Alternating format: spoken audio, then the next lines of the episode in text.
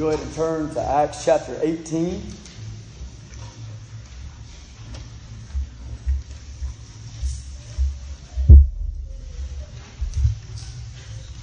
Acts chapter, excuse me, Acts chapter 18. We've been coming through the book of Acts together. We're in verses 18 through 28 this morning.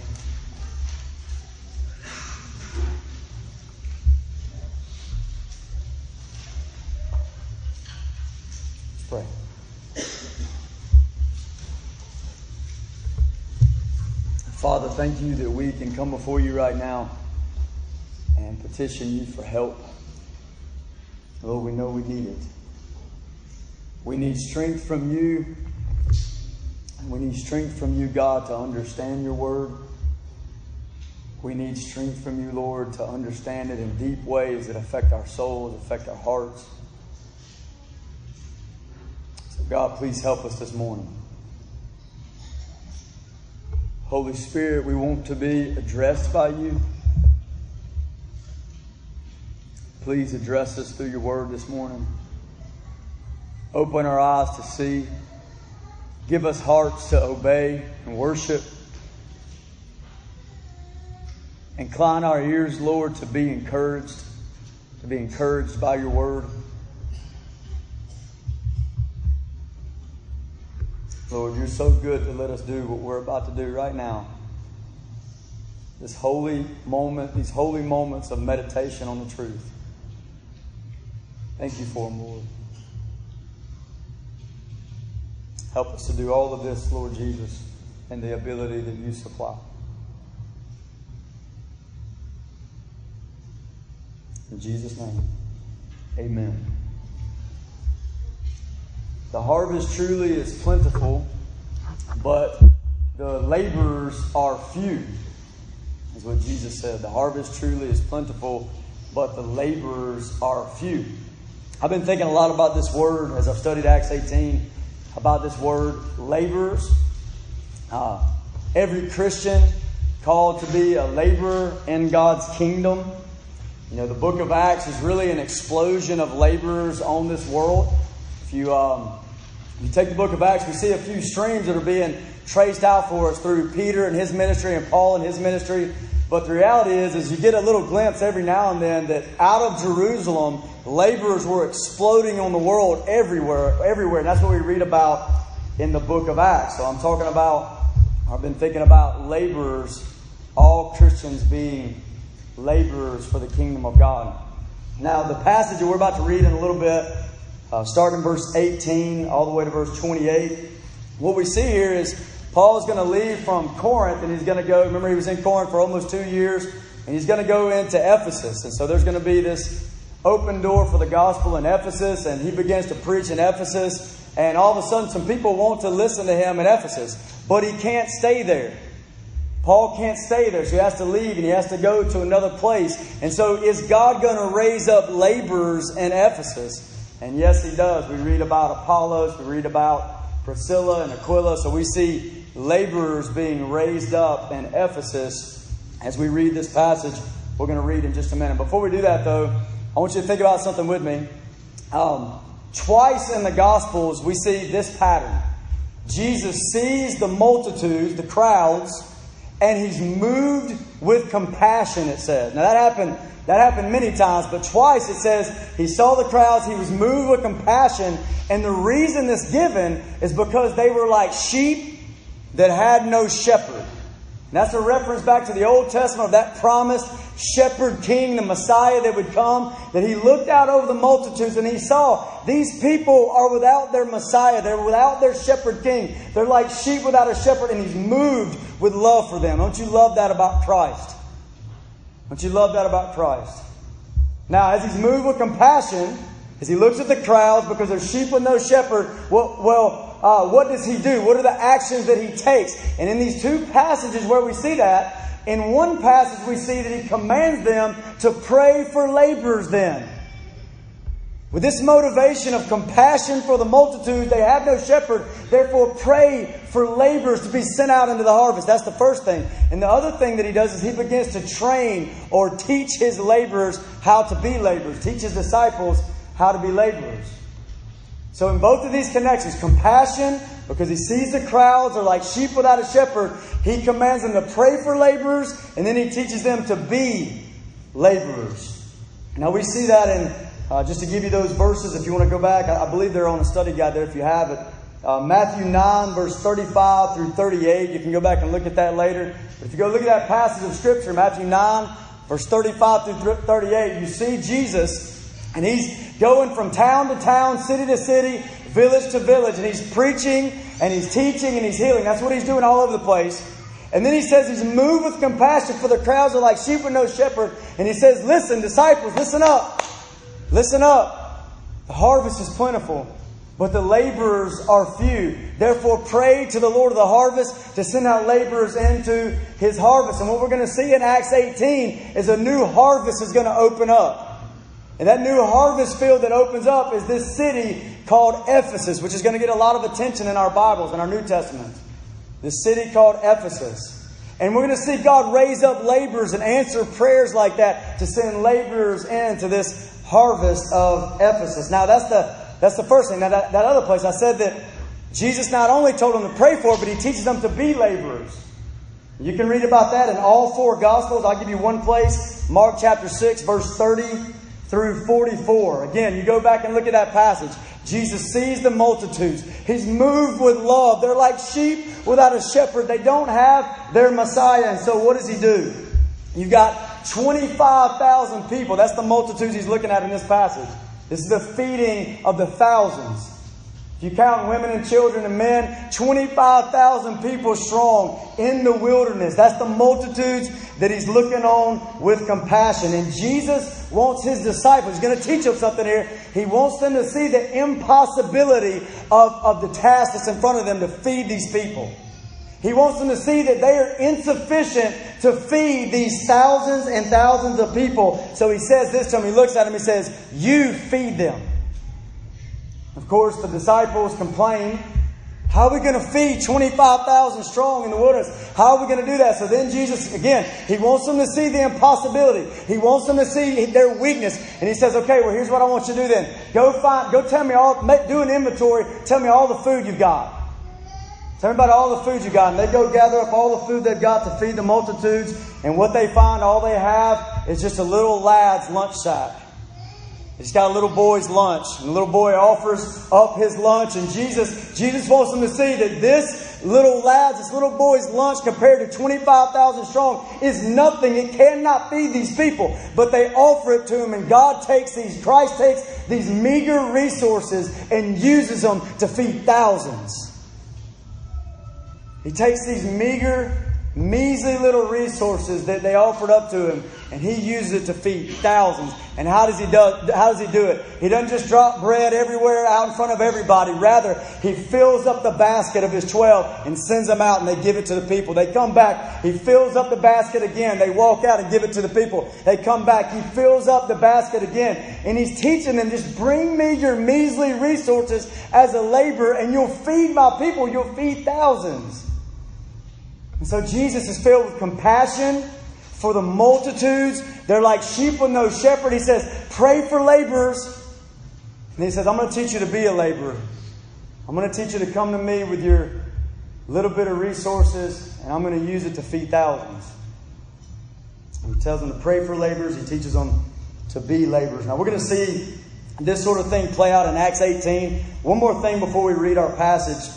Um, this idea that I'm putting before you of, of all Christians being laborers, um, this was an early conviction of Grace Community Church. I mean, there were several things early on at the very beginning of this church that, that, uh, that we wanted to go after, that, that God had taken several men and women and convicted us of these truths. And one of those, one of those foundational truths was that God calls every Christian to be a laborer. Uh, Ephesians 4, verse 11 and 12, it says, God gave some to be, and it mentions the gifts of pastor and teacher. Why? It says, for the equipping of the saints for the work of the ministry. That's the equipping of all the saints for labor, to be laborers for the work of the ministry. Or to use another verse, Matthew 28, verse 19 says, Go therefore and make disciples of all the nations. So one conviction was this all disciples making disciples, all Christians, every member of the church, a laborer in God's kingdom. That was a conviction from the very beginning. Now, as we look at this passage of Scripture, we're thinking about laborers and all Christians being laborers. Here's how I don't want you to hear this. Don't hear this as some sort of rebuke towards you that, hey, church, what in the world are you doing? You need to labor. What's going on here? It's not like that at all. In fact, I want you to be encouraged that I have been very encouraged. And I know several of you have been very encouraged about what God has done. That early conviction of all Christians, every member of the church, being laborers in the kingdom of God. God has helped us. Don't you see it? So many things, even in the last couple of months of, of uh, uh, laborers uh, fully set apart, laborers wanting to be missionaries or, or laborers preaching the gospel in their jobs, uh, uh, physical therapists uh, preaching, preaching the gospel at, at, up at Belhaven, getting a chance to teach a class and preaching the gospel at Belhaven, or nurses getting a chance to preach the gospel over there at MC through classes and stuff like that, or uh, ministry at the abortion place, or mamas taking care of these babies and preaching the gospel to these children. Just so much labor that I see happen. I'm encouraged by that. So don't hear this today as we look at this passage as a rebuke saying, What are we doing? Hear it as an encouragement to say, Praise God for what He's done, but let's press into more. Let's ask God for more maturity in this area. Let's ask Him to grow us, to grow us in this area of every member of the church being laborers. Now let's read our passage. If you're not already there, Acts 18. Now let's just work hard to get the plain sense of what's here. I'm just going to read a passage, make a comment, read a passage, make a comment.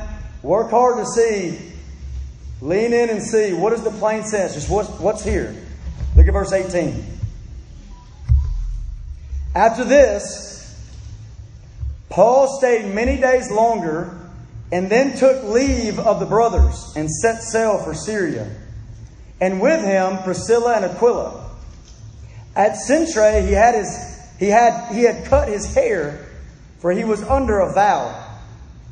And they came to Ephesus, and he left them there. But he himself went into the synagogue and reasoned with the Jews. When they asked him to stay for a longer period, he declined. But on taking leave of them, he said, I will return to you if God wills. And he set sail from Ephesus. So let's stay there and talk for just a minute. It says here at the very beginning, he stayed there many days longer in Corinth. Now, why did he stay longer in Corinth? Very possibly, because if you remember what happened, we looked at this last week that the government in Corinth had decided that they're not they're actually not going to prosecute Paul. So this is kind of one of the one of the few cities that he's entered into where they're not slamming him in jail somewhere. And so he feels some freedom. Maybe he sticks around for a little bit longer, but he stays in Corinth for almost two years. And then when he finally leaves Corinth, it says here at the very beginning that Priscilla and Aquila go with him. Do you remember Priscilla and Aquila? These are the folks he ran into when he was in Corinth. They were tent makers. They labored alongside Paul. They worked alongside Paul. Paul uh, had the same trade as them. This is Priscilla and Aquila. And then it says at Cenchreae, he gets a haircut. Okay? He gets a haircut. Now, why does he get this haircut? It says here in, in the passage, for he was under a vow. So he had been under a vow, and the ending of that vow was that he got his hair cut here at this place called Cenchreae. This is the end of the vow that he took. Now, most people believe that this is this was a Nazarite vow. If you go back to Numbers chapter 6, you can read about the Nazarite vow that the Jews would do. And the reason why most people believe that's what the vow is is because there's this connection between a vow that he took and the ending of that vow being the hair being cut. And you go read in number 6, and you see this Nazarite vow where during the time of the vow they would let their hair grow out without it being cut. Now, why would he take a vow like this? Most Jews took vows like this because they were overwhelmed with thanksgiving to God. So he, maybe he's overwhelmed with thanksgiving to God because he stood before the leader of the land, Gallio, and they didn't prosecute him and he got to keep preaching the gospel. Maybe he took a 30 day Nazarite vow. Now, as we keep reading, we're going to see that he feels like he needs to get to Jerusalem. And it's possible that because this is what they would do. They would cut that hair at the end of the vow They would cut their hair and take that vow and they would burn it in the temple in Jerusalem. So maybe this is the reason that he's heading back to Jerusalem. We don't know that 100%, but there's something going on here with a vow and him getting his hair cut. Now, it says in this passage we just read, they came to this place called Ephesus. Now, Ephesus, they leave Corinth, they come to Ephesus. It's a very, very important city. Ephesus. It's the, it's the fourth greatest city. At this time, it was the fourth greatest city in the Roman Empire. Talking about uh, massive, beautiful architecture everywhere to see. They had a theater that would seat 24,000 people. Imagine this at this time. The most famous building they had in Ephesus was the Temple of Artemis. It was one of the seven wonders of the ancient world. And these people were zealous, and these Ephesians were zealous over their false God. You can read that about that in Acts chapter 19 as a riot uh, eventually rises up against Paul over this false God. So very zealous people for their false God. And I want to commend very quickly, just commend a study to you um, if you want, if you want to do a good study on planting a healthy church in a pagan city, just study Ephesus and Ephesians. Look up every place in your New Testament where you can find some sort of insight about Ephesus or something about the Ephesians. There's a lot there, more than you would expect. You see things about uh, Ephesus and the Ephesian church in Acts 18, Acts 19, Acts 20. Of course, the letter to the Ephesians. First Timothy is written to Timothy while he's remaining in Ephesus and even in Revelation chapter 2. So if you want a good study, I commend it to you. I'll, do a study on Ephesus and the Ephesians to see some really amazing stuff about planting a healthy church in a pagan city. So they come to Ephesus. Now, Paul begins to evangelize there in the temple. And after he evangelizes in the temple, he's reasoning with them. They ask him to stay longer, but he can't stay. For whatever reason, maybe it has to do with that vow, but for whatever reason, he feels like he cannot stay, although they ask him to stay longer. In that last verse, he says this He says, I will return to you, which he does in chapter 19. But he says, I will return to you, and listen to this phrase, if God wills. I will return to you, he says, if God wills. Now that's a living out of James chapter 4, verse 13 through 16. If you go read that passage that James wrote, James said this. He said, Come now, you who say, Today or tomorrow we're going to go to such and such a city and spend a year there, buy and sell and make a profit. He says, he says, How do you know what tomorrow brings? What's your life? Your life's a vapor that appears for a short time and it vanishes away. Instead, here's what you ought to say. You ought to say, if the Lord wills. If you ought to say, if the Lord wills, we will do this or that or sell this or that. But right now you boast in your arrogance. So, so when Paul says, I will return to you if God wills, that is a living out of not that, I'm not saying he got it from James, but this is a living out of that command that we say. You ought to say, if God wills, we will do these things. Now, it's more than just the words, right? I think it'd be good for us to certainly employ those words since, since uh, James said, you ought to say, if the Lord wills. We certainly should employ those words. But it's more than the words. It's about a heart that is humbled before God, that realizes human frailty. I can say I'm coming back to Ephesus, but I'm frail as a human. I could say I'm coming back to Ephesus, but God is sovereign above all. He determines my path. I might plan my steps, but He determines my path ultimately. So I must say, and I must, more importantly, feel this reality of if God wills, I'm going to return to Ephesus. Now, so go to verse 22 and 23. He left Ephesus, and then we see in verse 22 when he had landed at Caesarea, he went up and greeted the church and then went down to Antioch. After spending some time there, he departed and went from one place to the next through the region of Galatia and Phrygia, strengthening all the disciples. So, if you look, if you study the geography and you study those words going up to the church, if you study that, what you realize is he lands in Caesarea, comes from Ephesus, lands in Caesarea, and he goes up to the church at Jerusalem. Again, for whatever reason, he goes to the church at Jerusalem. Then he goes down to the church at Antioch, which is his home church. So he goes back Just like he did in the first missionary journey, he left out of Antioch, came back to Antioch. Now, in the second missionary journey, he left out of Antioch, and now he has come back to the church at Antioch. So, this is the ending. If, you, are not careful, you'll miss it. Here's very quick. This is the ending of the second missionary journey and the beginning of the third missionary journey. As it says, he departs, he's sent back out, and it says he goes right back into that same Galatian region. Remember, he, in the first missionary journey, he went to this region. In the second missionary journey, he went back to that region to strengthen the souls of the disciples. And now we see in the third missionary journey, he goes back to that same region to strengthen the souls of the disciples. Now, the, the writer Luke, he skips over all this pretty fast, right? You're talking about thousands of miles have been traveled, a whole lot of time has gone by, and you just got a couple sentences that are devoted to that by the writer Luke. He just goes by it pretty fast. Why? because he's trying to get us back to Ephesus. There's a, there's a focus that the writer Luke, by the Holy Spirit, wants to have here on Ephesus. So when we come back to verse 24, we see the focus is back on where he came from, the city called Ephesus. Look at verse 24. We're going to read 24 through 26. Now, a Jew named Apollos, a native of Alexandria, came to Ephesus there's our focus back on Ephesus. He was an eloquent man, competent in the scriptures. He had been instructed in the way of the Lord, and being fervent in spirit, he spoke and taught accurately the things concerning Jesus, though he knew only the baptism of John. He began to speak boldly in the synagogue, but when Priscilla and Aquila heard him, they took him aside and explained the way of God more accurately. So here they're back in Ephesus, and there's this guy named Apollos who shows up on the scene. Now, who is this man, Apollos? Apollos is a North African Jew.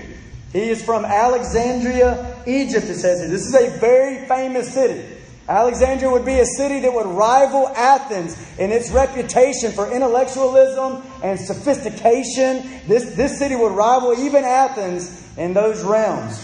So he, he's, he comes from Alexandria. He's a very gifted, a very influential, and, and highly gifted man, this man Apollos. Now we know that because after he's corrected here and he goes on in his ministry, eventually if you read the letter to First Corinthians, the letter to the Corinthians, First Corinthians, if you read that letter, Apollos is put right alongside Paul and Peter and even Jesus himself. It says, some follow Paul and some follow Apollos and some follow Peter and some follow Christ. And so this is a very gifted and influential man in, in the early in the early church. And look at verse 25 again.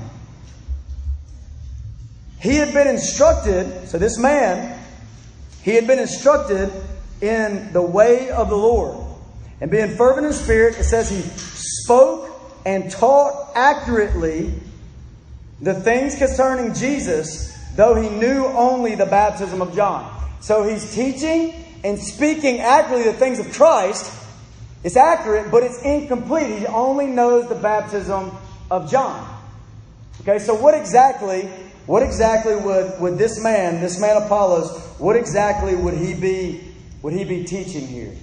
What is it that he's teaching that's accurate, but it's incomplete? It needs to be made complete by Priscilla and Aquila. What's he teaching here? Well, one, one way to think about it is to think about John the Baptist. John the Baptist came to prepare the way of Christ. Remember him. It says he knew the baptism of John. John the Baptist came to prepare the way of Christ. You remember that, right? So he, he comes and John the Baptist became famous before he even knew Jesus. People were coming from everywhere before he even identified Christ as the Messiah in our Gospels. Eh, people were coming from everywhere to hear this man talk about one that's coming whose shoestrings he's not even worthy to untie. And so this man, he, he gains a following from all over the place. Maybe Apollos was one of these followers. Maybe he traveled in to hear John preach at some point and took it back to Alexandria, Egypt. But this is who John the Baptist was. And at some point, John the, John the Baptist put his finger on Jesus and said, That's him. That's the one I've been talking about. That's the Lamb of God who takes away the sin of the world. Now, at the end of John's life, right before he dies when he's in prison, there's a little bit of doubt there. He's not sure what to think. He sends his disciples and says, Hey, could, could, uh, are you the one or, or are we waiting for another one? But either way, he had this. So this is who John is. So I want you to think about what would Apollos, connected to John the Baptist, what would Apollos be teaching here in the synagogue? Certainly, he would know things about Jesus, the Messiah, from Genesis to Malachi. That's the whole Old Testament. He would know that there's a promised one that was promised to, cut, to crush Satan's head. That there was a promised one, Christ, that was promised that he would bless all the nations. That there was coming one that would be wounded for our transgressions, and yet he would be the King of glory forever and ever. Therefore, he would die for sinners, and yet he would rise from the dead. He would preach about this one from Genesis to Malachi. And then he would know that Jesus is that one. He taught and, and preached accurately the things concerning Jesus. He would teach that Jesus was that one. But where would his incompleteness come? It would come in that those things that happened post John, as John decreased and Christ increased. And what you see is Jesus died on the cross for our sins. He completes the work. He rises from the dead. He ascends on high. And in Acts chapter 2, he poured out the Holy Spirit on his church that they might be witnesses in all nations. And this would be the incomplete part of what Apollos is preaching. And so, and so we need a laborer. So we got a laborer to Ephesus and, Apollos, but we need a laborer to come alongside and, and help Apollos have a more complete knowledge of the truth. And that's what we see in verse 26 with Priscilla and Aquila. So he began, verse 26, he began to speak bold in the synagogue. But when Priscilla and Aquila heard him, they took him aside. Imagine that.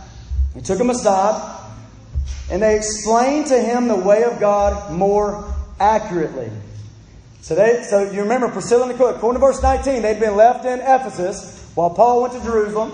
So they're left in Ephesus, and they hear Apollos teaching in the synagogue. Can you try to imagine that? They're listening to Apollos. Man, that's right. That's good.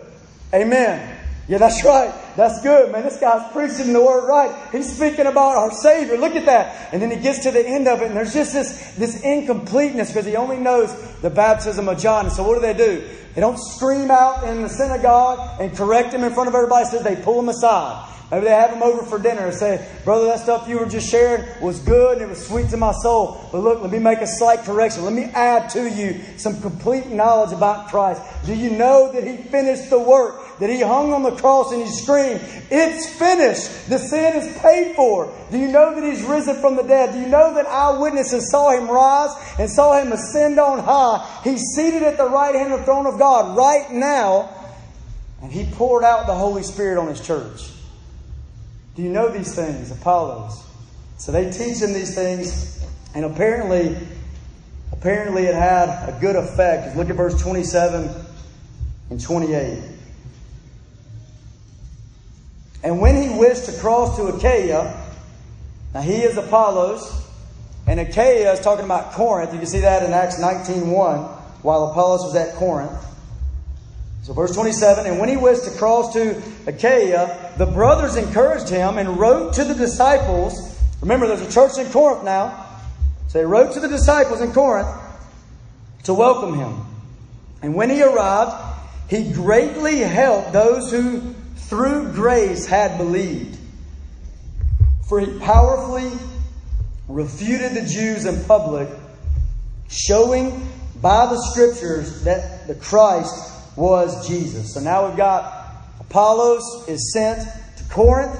So, so he, he um, uh, Paul went from Corinth, planted a church, came to Ephesus, initial meeting in Ephesus of those people. And now we see Apollos starts in Ephesus and he goes back to Corinth. So he's sent to Corinth and it says he greatly helped the church there. He greatly helped them when he arrived. Now, what are the Christians called in verse 27? Those saints that he greatly helped, what are, what are they called? And I want you to look at this beautiful phrase in verse 27 those who through grace had believed. Now that, think about that. Those who through grace had believed. That is a beautiful, beautiful phrase that shows the powerful sovereignty of God in our salvation. It does not say those who believe and therefore receive grace. It says those who through grace believe. That you need the grace of God. Even your faith is a gift from God. This is beautiful sovereignty of God in salvation as He rips people out of darkness, brings them into light. He gives them to great, the grace to even believe. It's beautiful. And those kind of phrases are, as you know by now, those kind of phrases are scattered all throughout the book of Acts. Uh, Acts chapter 13, I believe it's verse, uh, verse 48 or 49 there. It speaks about uh, all those who were appointed to eternal life believed. All those who were appointed to eternal life. God in His sovereign power from before time began has been, has been working to elect His people and yank them out of darkness and bring them into Christ. Beautiful phrase here. Now, how does Apollos, it says he greatly helped them. How does he greatly help the church? Verse 28 again. This is what he did to greatly help the church. He powerfully refuted, means he overtook them in debate. He overtook them in argument. He powerfully refuted the Jews in public. He's going public and he's preaching out publicly and he powerfully refutes them. How? He takes the scriptures and from the scriptures he shows them that the Christ is Jesus. Man, that's a help to the church. To stand up and take the scriptures and show that Christ is Jesus, even directed at an unbelieving world, is such a great help to those who through grace have already believed. Now, here's what I want to do. I want us to, this, this is the plain sense of the passage. I hope you see it here, okay? You got from Ephesus, and Paul heads back to uh, Jerusalem and then back to Antioch, and he begins his third missionary journey. And all these miles are being traveled by Paul, and all this time it has gone by, and then it zones back in on Ephesus, and you got Apollos raised up as a laborer, Priscilla and Aquila raised up as laborers in Ephesus. And I want us to think for just a minute and consider God's diverse laborers in this passage. I want you to be encouraged as we look at each one. Be encouraged in your work the equipping of the saints for the work of the ministry, for the labor of the ministries. We look at these laborers, these diverse laborers.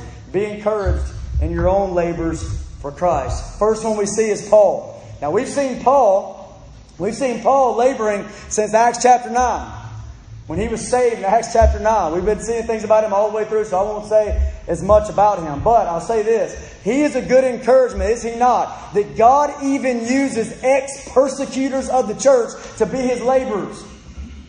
In fact, you go study the Gospel of Mark, and the first missionary that Jesus sends out is a man that was possessed by legions of demons, cutting himself and perverted and living among the tombs somewhere. And God takes that man, rescues him, and sends him out as a missionary.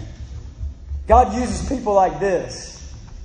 So Paul is our first laborer. Now, there's two phrases here in Acts 18 that I want to put before you that show uh, uh, what he looks like as a laborer. Two phrases. One is in verse 19. If you glance down at it, verse 19. They came to Ephesus and he left them there, but he himself, so Paul, listen, he himself went into the synagogue and reasoned with the Jews. Remember, that word reason is how we always hear uh, Paul's evangelism being described. He reasoned with them from the scriptures that Jesus was the Christ. He reasoned with them and persuaded them in Acts 18. And then here in Acts 18, he goes into the synagogue and reasons with them. And here's what I want you to see Paul is a relentless evangelist. He just keeps reasoning and reasoning and reasoning. He gets beat out of one synagogue, so he goes into another. He's a relentless evangelist with his gospel. Okay, so this is his labors. Second phrase I want you to see is in verse 23. The very end of verse 23. Last four words. Strengthening all the disciples. Strengthening all the disciples. Remember, he's already been in this region twice th- that we know of. And yet he goes back there again. And he's just, his aim is I want to strengthen these churches. I want to strengthen these believers, these disciples. So, so here's Paul as the laborer. He's a relentless evangelist and he is a constant disciple strengthener. And so much of our lives as laborers in God's kingdom can be wrapped up in these two phrases. What do we do it toward the world? What do we do it toward the church? How do we labor to bring the gospel to the world in evangelism? How do we labor to go after building up the saints, to take Christians and make them stronger in Christ? This is his labor. Now, I want us to adopt Paul's actions but maybe even more than his actions, or at least underneath his actions, we need to adopt Paul's heart. In Acts chapter 20, verse 24, I want to read this verse, and he's referring back to his time in Ephesus. And he says this in verse 24. This is his heart. This is what drove him to be a relentless evangelist and a constant disciple strengthener. This is what drove him. Look at verse 24. But I do not count, I do not account my life of any value, nor as precious to myself. Did you hear the selflessness there? I do not count my life of any value, nor as precious to myself. But, what does he say? If only I may finish my course and the ministry that I received from the Lord Jesus to testify to the gospel of the grace of God. And that's the heart that I want us to have as we imitate his actions, we also imitate his heart. We got Paul as a laborer. Second laborer is Apollos, we see in our passage. We see Apollos raised up. Paul had to leave, so God raised up a, a laborer in Apollos. Now I want to mention to you five quick points about this man. Okay, it's the first time we see him, so we'll spend a little bit more time here. Five quick points about Apollos. Number one, he was a well educated intellectual. He was a well educated intellectual. It says he was from Alexandria. Remember, Alexandria is the this uh, epitome of intellectualism and sophistication. That's where he's from. And it says in verse 24, he was an eloquent man. Apollos was an eloquent man. That word eloquent means a learned man. He was skilled in literature and the arts. He was versed in history and the antiquities. He had all those things. So he had gone through what we would call the university and he had been to graduate school. He wasn't like Priscilla and Aquila, you know, they just had their trade, right? But he had been to the university. He had, he had, he's a graduate here. He's, he's an intellectual. Number two, he was mighty in the scripture and yet teachable. He was mighty in the scripture and yet teachable. Verse 24 says he was competent in the scriptures. Now, the NAS says he was mighty or powerful in the scriptures. In other words, he could powerfully handle the truth. He could rightly handle the word of truth. This, this word for competent or mighty in the scriptures, it comes from a word group that we get the word dynamite from. He was explosive in the word of God. He was dynamite in the scriptures. That's the idea. Now, now that's true. He was able to rightly divide the word of truth, which is very important for laborers, but he wasn't beyond being taught, even by lowly tent makers. He wasn't above being taught. So he's mighty in the scriptures, and as we see in our passage, he was willing to be taught. Number three about Apollos, he was a man on fire.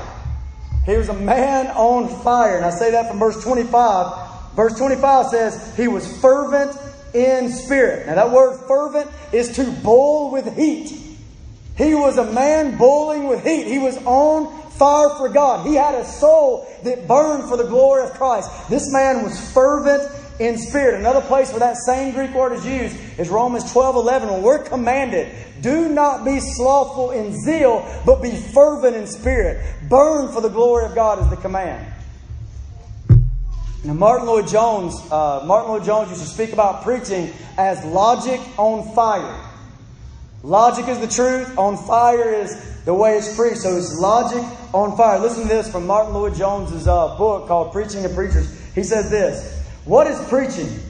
Logic on fire. Preaching is theology coming through a man who is on fire. And then he spoke about the tragedy and the shame of the way we have divided these things in our culture. That somebody might have some sort of fire and, and burn for God over here, but it's not rooted in the truth, so it's a false fire. Or the other way, that somebody might have sound theology and sound doctrine, but they don't burn in their souls for these truths. It's not leading them to worship God. And he speaks about the tragedy of these things being separated, but we see it in Apollos, right? If you look at verse verse 25 here, look at what we see in Apollos. It says he was be, he, and being fervent in spirit, that's the fire part. He spoke and taught accurately the things concerning Jesus. That's the logic on fire. Now, fourth thing about Apollos. He was a powerfully effective communicator of the gospel. He was a powerfully effective public communicator. We see that in verse 26 as he's opening up his mouth to preaching in the synagogues. We see it in verse 28 as he is, as he is uh, uh, going into court and he's publicly debating or publicly arguing against the Jews there. He's a very powerfully effective public communicator, which, which this set him apart a little bit in a different way from Paul. And that might surprise you. That that would make him a little different from Paul. But let me give you this little verse here over in 2 Corinthians chapter 10 and verse 10 and listen to what it says about Paul. They say his letters are weighty and strong, but his bodily presence is weak and his speech is of no account. So here's this reputation that Paul has. He's weak in his bodily presence, and his speech is of no account. But not Apollos. Apollos is an eloquent man that, that is strong and effective in his public preaching or his public communication of the truth. Now, fifth thing and last thing I'll say about Apollos, he was a highly gifted, highly gifted and influential leader. Now, again, we saw that in 1 Corinthians, right? Uh, some follow Paul, some follow Peter and some follow Apollos. He's put alongside some very influential men. He's very gifted, very influential. Now, the body of Christ does not consist only of very uh, influential, highly gifted men. Now, that might be the way that me or you would have designed it, right? Let's just have a bunch of Apollos, uh, folks like Apollos. Let's just have a bunch of them in the church. The church is nothing but that. But here's the deal you don't get to design the church, and Jesus' design is better than yours.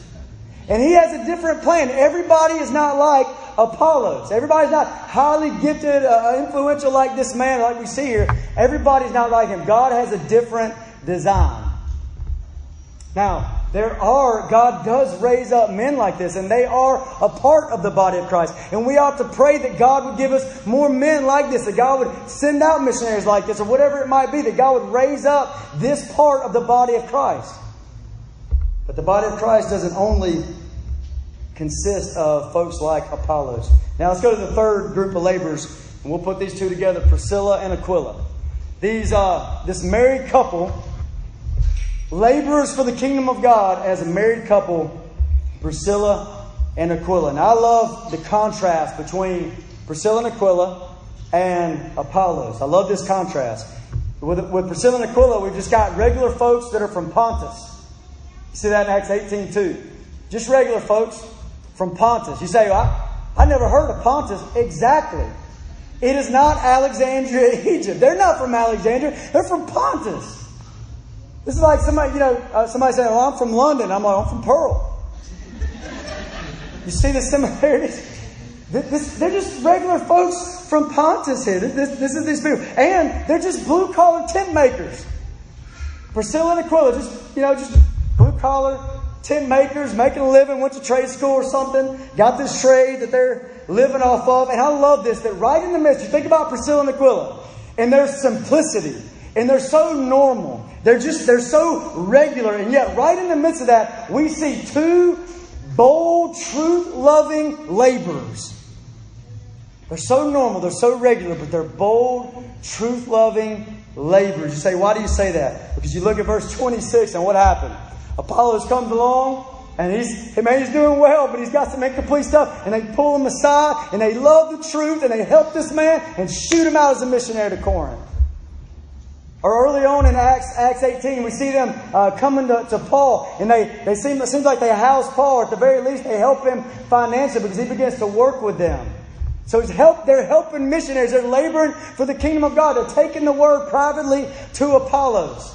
And we've got many other places in the scripture that speak about Priscilla and Aquila. 1 Corinthians chapter 16 and verse 19, it says the church, Priscilla and Aquila, and the church that meets in their house. Just normal laborers, so regular, so normal. Blue collar tent makers, and they're having, the church is coming and meeting in their home. Or you go to Romans 16, I want to read this to you real quick. You don't have to flip there. But Romans 16, I love this little passage about Priscilla and Aquila. Just normal folks. But it says this 16.3 says, Greet Priscilla and Aquila, my fellow workers in Christ Jesus. Paul says, Those are my fellow laborers. Those are my fellow workers in Christ Jesus, who risked their necks for my life. That man and that woman risked their necks for the gospel. In fact, they risked their necks for my life.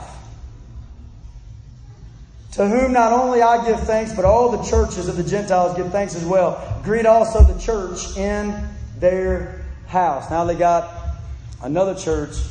Again, they're being hospitable and meeting in their house. So these are the laborers that are laid out for us here. The, God's diverse laborers Paul, Apollos, and Priscilla and Aquila. Um, I want you to see that they're all laborers, but they're not all the same.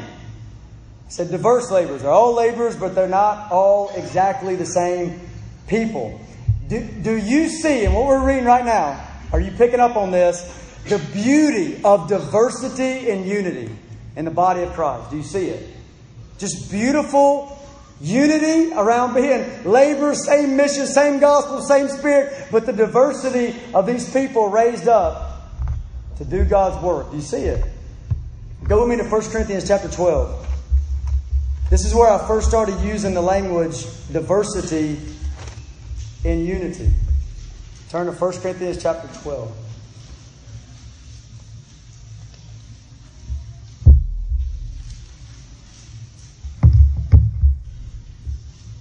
Look verse 4.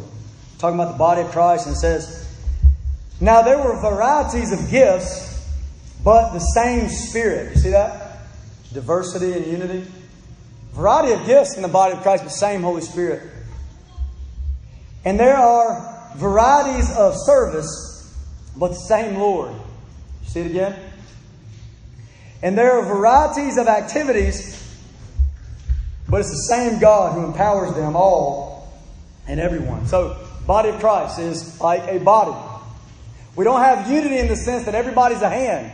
We have unity in the sense that there are hands and feet and nose and ears and eyes and all parts of the body, but the unity is in they are one body together. So diversity, the beauty of diversity in unity. Now, now let me just give you three quick examples that you see in Acts 18. It should be there on your study guide. In the body of Christ, each member carries the same, so this is unity. We have the same glorious gospel, but there's a diversity in communication abilities of that gospel. Think about it. Paul, Apollos, Priscilla, and Aquila, same glorious gospel about Christ crucified who died for sinners. They had the same glorious gospel. And yet it says Paul, his speech is of no account. Apollos is an eloquent man, and Priscilla and Aquila don't seem to be public speakers at all. So unity in the same gospel but diversity in communication abilities. I want you to think about this. Is the Holy Spirit and His mission to make the gospel known in all the earth, is the Holy Spirit dependent on men and women's speaking abilities? And I hope you say, no. The Holy Spirit is not dependent. God distributes, the Holy Spirit distributes gifts in those ways as He pleases, but He is not dependent on man's speaking abilities. A quote that, that kind of, just thinking about this resonated with me, and I think it, if I remember right, I, I read some different things. I couldn't remember where I got it from, but, but I think it came from Jack MacArthur, which is John MacArthur's father. And, and he, he was talking about people that seem to be more eloquent than him. And they just, he just said they just obviously are. They, they speak better. My speech is more contemptible, theirs is not. And he said, he said, look, they, they might preach the gospel better than me, but they can't preach a better gospel. And I think it's good for all of us to think about that. Nobody can preach a better gospel than what you have if you have the biblical gospel of Jesus Christ. God, the Holy Spirit's not dependent on man's speaking abilities. He distributes those abilities as he pleases. Another example, in the body of Christ, uh, this unity and diversity, each member is indwelled by the same powerful Spirit. And yet there's diversity in giftings and giftings of the Holy Spirit. For example, Paul is an apostle. Uh, Apollos is not an apostle, but he obviously has some sort of leadership gifts. And Priscilla and Aquila seem to be gifted in, in less public ways. But nonetheless, they're all gifted in different ways, but same powerful Holy Spirit at work in them. The Holy Spirit is not less powerfully at work in Priscilla and Aquila than he is in Apollos. Same Spirit, different gifts. In the body of Christ, third example, in the body of Christ, we all have the same word proclaiming mission. That's unity. The same word proclaiming mission, and yet we have a diversity of roles in that mission. So we see the more public roles here in Acts 18, like Apollos and, and Paul have more public roles, uh, and they're ministering the word, they're preaching the word. We see that clearly. And then we see uh, Priscilla and Aquila, they, they're still ministering the word, but it seems to be in more, in more private ways or uh, private, a private role. Now, what am I getting at? Why am I telling you all this? So this beauty, go with me here, hear me out. This beauty of unity and diversity. Why am I telling you all this? Here, here's the reason why. Hear me out. The Holy Spirit is not interested in using one kind of person, one kind of personality, one kind of gifting to advance his kingdom. He's not interested in that. Maybe that's the way we would do. We would just make everybody Paul. Nothing but apostles. That's what we do. Maybe we would do it that way. But God's design is more beautiful than ours. And so He's not interested in using one kind of personality, one kind of person, one kind of gifting. He, he has this diversity in the body of Christ, but all laborers for His kingdom. I want us to get that. It's a beautiful thing that He's doing. What we see here in, in this passage that we're in is we see a diversity of abilities, gifts, and roles. We see married laborers Priscilla and Aquila, we see single laborers and Paul. We see male laborers and female laborers. We see laborers who are laboring while they work a secular job of tent making. We see laborers laboring as they're fully set apart for the ministry. But all are laboring in this, this beautiful diversity that God, that God has designed. Now I want us to pick up on that. We want to be a church. Tell me if I'm right. We want to be a church full Remember, this is a conviction from the very beginning. We want to be a church full of laborers, right? Amen? That's what we want. We want to be that full of laborers. Every member of Grace Community Church, a laborer in the kingdom of God. That's what we long to go after. Now, it's very important, if that's going to happen, it's very important that we see the beauty of this unity and diversity, diversity and unity amongst laborers in the body of Christ. Now, why? Why is that true? Why is it so important? If we're going to be a church full of laborers, why is it so important that we see the beautiful diversity and unity amongst laborers in the body of Christ? Why is that such an important thing? Because if we do not do that, listen to me, we're going to make the same error, the same sin that so many churches in our culture have made. To where in the church, you've got this one little elite group of special forces Christian that do all the labor, and everybody else is trying to stay out of jail. And that mistake has been made again and again and again. You got this one little group of laborers here, and everybody else just kind of lives their life and stays, stays out of trouble, right? If we don't see the beauty, 1 Corinthians 12, unity and diversity, we will fall to that exact same error, that exact same sin. Now, let me show you that from 1 Corinthians 12. Look at 1 Corinthians 12. I want to show you two ancient errors, two uh, ancient sinful mindsets that still are in the church today in different forms. These are ancient sinful mindsets. Look at verse 14. For the body does not consist of one member, but many. If the foot should say, now try to, try to catch the sinful mindset. Listen, in the body of Christ, if the foot should say, because I'm not a hand, I do not belong to the body. That, that would not make it any less part of the body. And if the ear should say, try to catch it, same mindset, simple mindset. Because I'm not an eye, I do not belong to the body. It's an ancient sinful mindset in the body of Christ. Because I'm not like so and so. Because I don't look like that guy. Or man, he's so gifted. Look at Apollos. I'm just from Pontus. I'm just a tin maker. I just, I'm not like them. Because of that sinful mindset, do you think the person saying that sees the beauty of diversity and unity? No. They don't see it. They think everybody needs to be like Apollos. And what do you think that does to the church? It divides the church up into this, this same era of here's the special forces laborers and everybody else just lives their Christian life. Look at the second simple mindset. Verse 21. The eye cannot say to the hand, try to catch the mindset, I have no need of you. Now we're going the other way. I have no need of you. Nor again the head to the feet. I have no need of you. You see the pride in that? Does this person saying this see the beauty of diversity and unity in the body of Christ? No, because I think everybody should look like them. And what does it do to the church?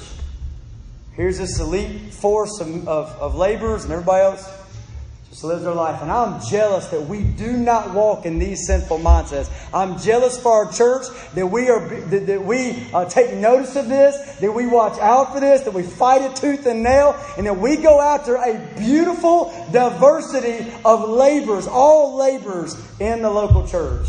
Gifted by God in different ways, given different roles, different personalities, different people, all the above.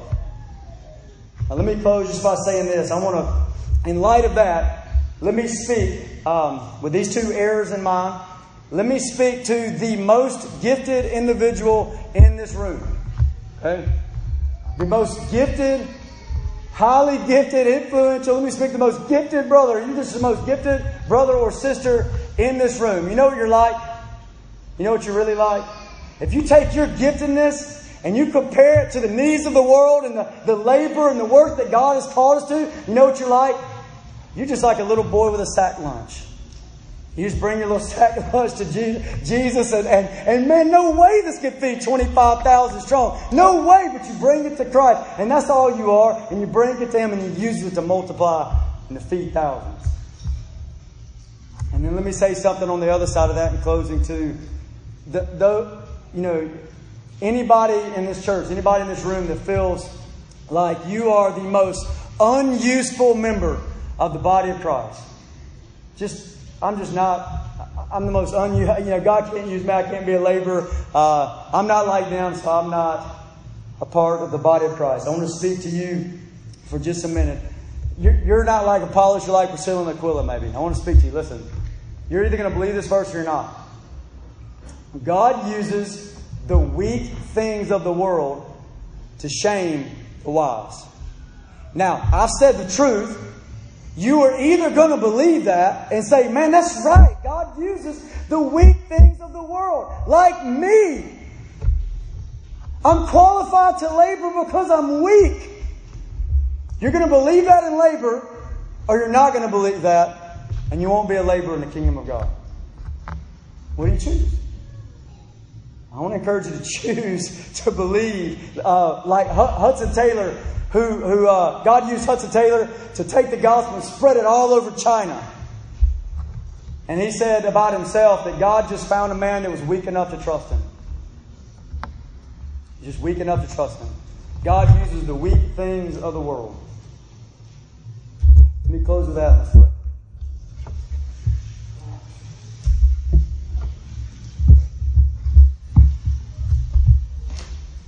Father, thank you so much for these words and uh, for this example of you raising up laborers in your kingdom, sending them to Ephesus, Lord, and planting a church there. And God, you have done that throughout the centuries. You have raised up laborers again and again and again. And you have only used weak men and women. Because that's all you have to work with, Lord.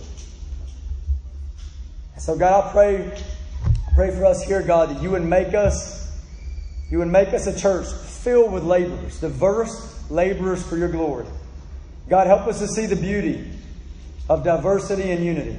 God, protect us from these sinful mindsets. Please, God, protect us from these mindsets that look to others as if, as if because there's something we're not a part of the body of Christ, or look down on other people because they're not like us. God, I pray that you would rid us of these sinful mindsets and help us to see the beautiful diversity and giftings that you put in your church. And God, let that produce in us, please. A church full of diverse labor. And God, be glorified. Lord Jesus, be exalted through your church. We love you, Lord, in Jesus' name. Amen.